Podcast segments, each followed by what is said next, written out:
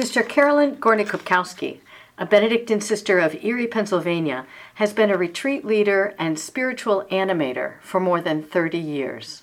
Welcome to her conversations and interactive reflections on creation spirituality. May they deepen your love affair with creation and lead you to meet God, self, and others through a new lens. Learn more about the Benedictine Sisters of Erie at eriebenedictines.org.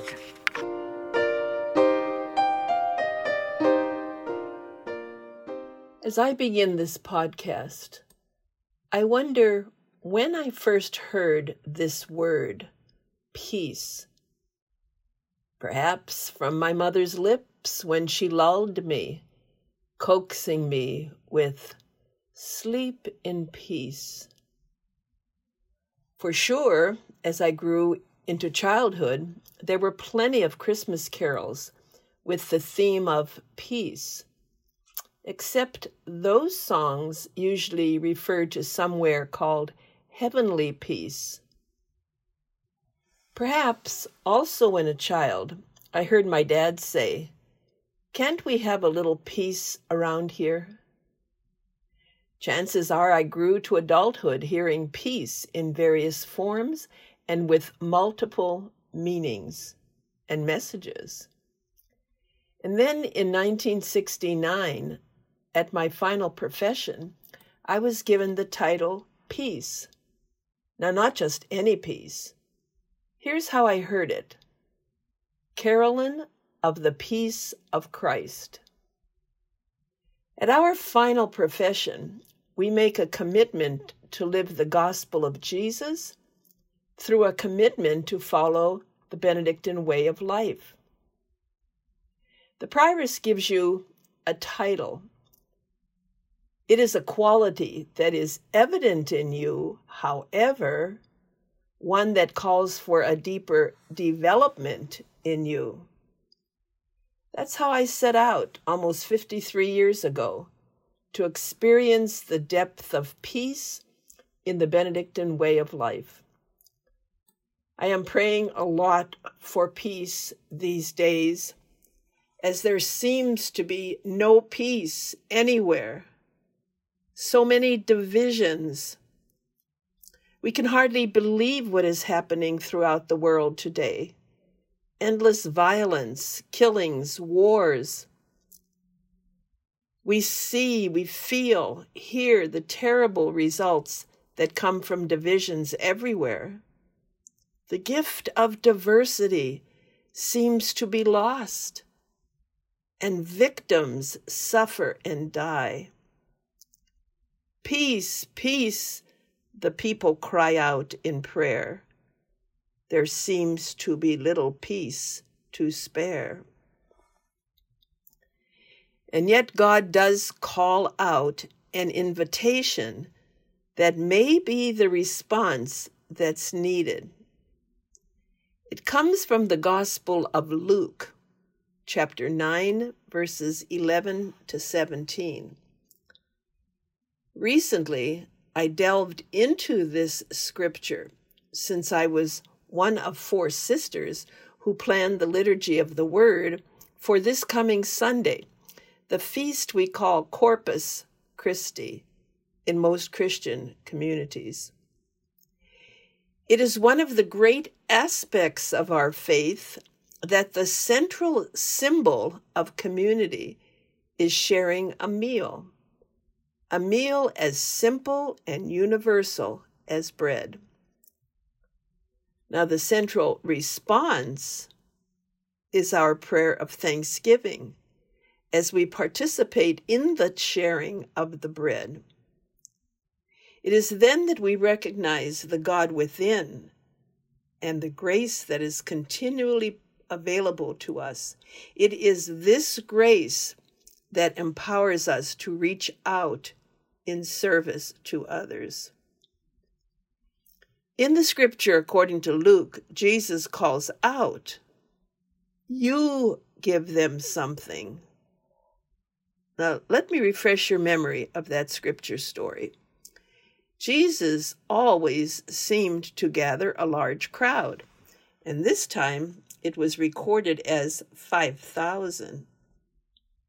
Quite a large crowd of people, all coming to be cured and needing food, all with so little food five loaves, two fish.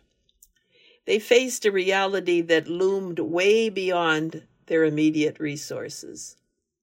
They were in a deserted place. Certainly, there were frustrations. What to do? We are in similar straits today, facing current situations with people hungry, homeless. How could they have fed 5,000 people with so small of an offering? What to do? Was it even thinkable that they could do something? anything. How many times have I heard people say that it's not thinkable that they could do anything to help the situation in Ukraine? In the USA, with mass shootings and neighborhood killings, where a hospital patient shoots his doctor dead rather than suing him what to do. I've been one of those persons myself. One feels so helpless. Back to the scripture. What response to all that we face today does Luke offer? Actually, it's Jesus who offers an invitation. Quote, Jesus said, You give them something. Unquote. Today, can we hear Jesus say, You give them something? You give them something to eat, a place to sleep. You give them hope and beauty.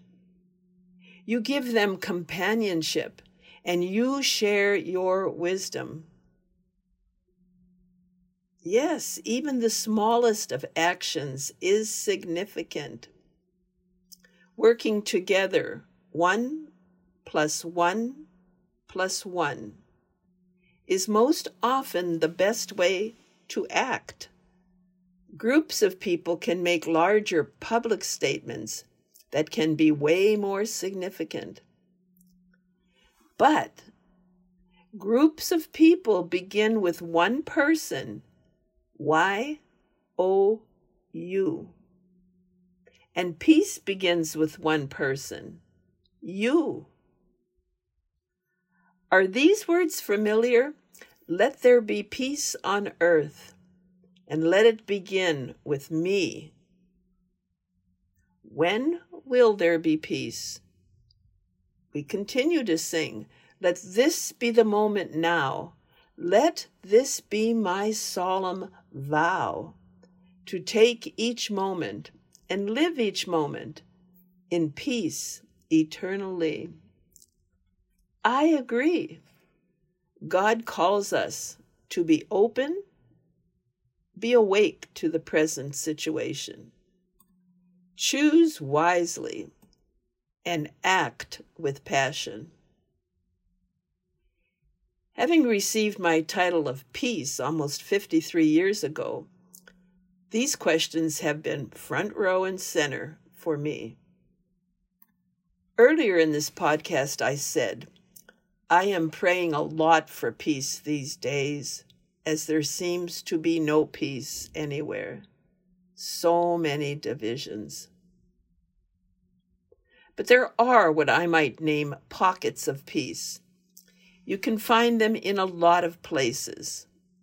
For instance, go back to my last podcast to hear the account of one sister's response. She simply sat in front of her computer and prayed. Curious? That's detailed in podcast 134. 134. Another Watch a reputable news station or check out one on your cell phone. Yes, you will see and hear more of the divisions that face us, but a newscast that offers a truer vision will highlight individuals, people, even whole towns who seek peace. And their efforts are not only actions of peace, but are clearly works of justice. One example, a response from my own community. At the conclusion of morning prayer, we now pray the universal prayer for peace. Quote, Lead me from death to life, from falsehood to truth. Lead me from despair to hope, from fear to trust. Lead me from hate to love, from war to peace. Let peace fill our heart, our world, our universe. Unquote. I learned that this very prayer is said at noon by seekers all over the world. This forms a wave of prayer and hope, rippling daily and circling the globe. Let each of us then be open to whatever is our current reality.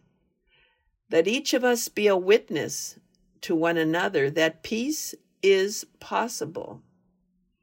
And with the Spirit's grace to strengthen us, let us move through our prayers into action where risks are not barriers, but opportunities to go beyond ourselves to where peace and justice abide. This takes effort, both personally and communally. Remember, the grace of God working through prayer can be of service to others. Want to ride the wave of prayer? Want to commit yourself to the work of peace? Take a moment to think. Take all the moments it takes. Let us all say Amen and do whatever we can. Yes, it is worth all it takes to reach the goal. To live in peace with justice for all is a reward for everyone so be it. Amen. Go and work for peace. Amen.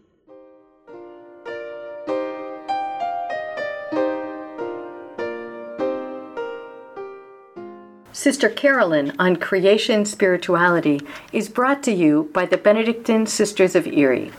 Visit eriebenedictines.org to learn more about the impact of Benedictine spirituality in our world and to offer your financial support that helps make our outreach possible.